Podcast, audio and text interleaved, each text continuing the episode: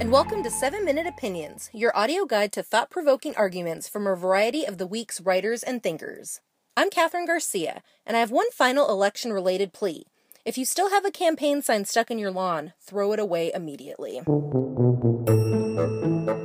This election, some very rich people have made some very big offers for elusive materials. LinkedIn co founder Reid Hoffman said he would donate as much as $5 million to veterans if Donald Trump released his taxes before the final presidential debate. Larry Flynt promised to pay up to 1 million bucks to anyone who comes forward with a scandalous tape starring Trump.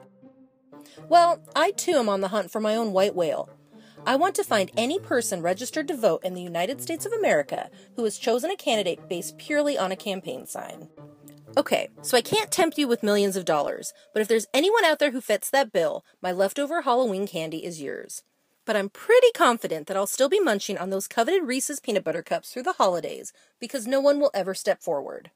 Think about it. Has anyone ever told you they were set on voting for candidate A, but saw a sign for candidate B and suddenly changed their mind? Of course not. So, really, what is the point of campaign signs? Maybe you think campaign signs spread the name of a candidate and might get a few people to Google them if they can remember the proper spelling. But that's the best case. Lawn signs don't offer any insight into the candidate's policy views. They don't help your neighbors learn where a candidate stands on the issues, and the signs rarely even state the person's political party. Basically, these political eyesores don't relay any information that responsible voters require when it comes time to choosing a candidate. As far as I can tell, campaign signs are good for only a few things littering public spaces, keeping Staples and Office Depot in business, and making you hate your neighbors. Campaign signs cluttering empty lots and fences are bad enough, but it's so much worse when they infiltrate where you live. First, there's the self centered aspect of it. Yard signs have a very, my opinion is more important than yours, and I'm going to force it upon you every time you're near my house feel about them, which, let's be honest, isn't very neighborly. Such high minded flaunting could cause resentment among those who are of the opposite political persuasion and lead to retaliation. Then there's the whole aesthetic thing. Neighborhoods are supposed to contain colorful flower beds, freshly mowed lawns, and American flags. Your ghastly campaign signs in their brash colors with questionable typography spoil the whole look. If I wanted to surround myself with advertisements, I'd live in Times Square or on the side of a busy freeway.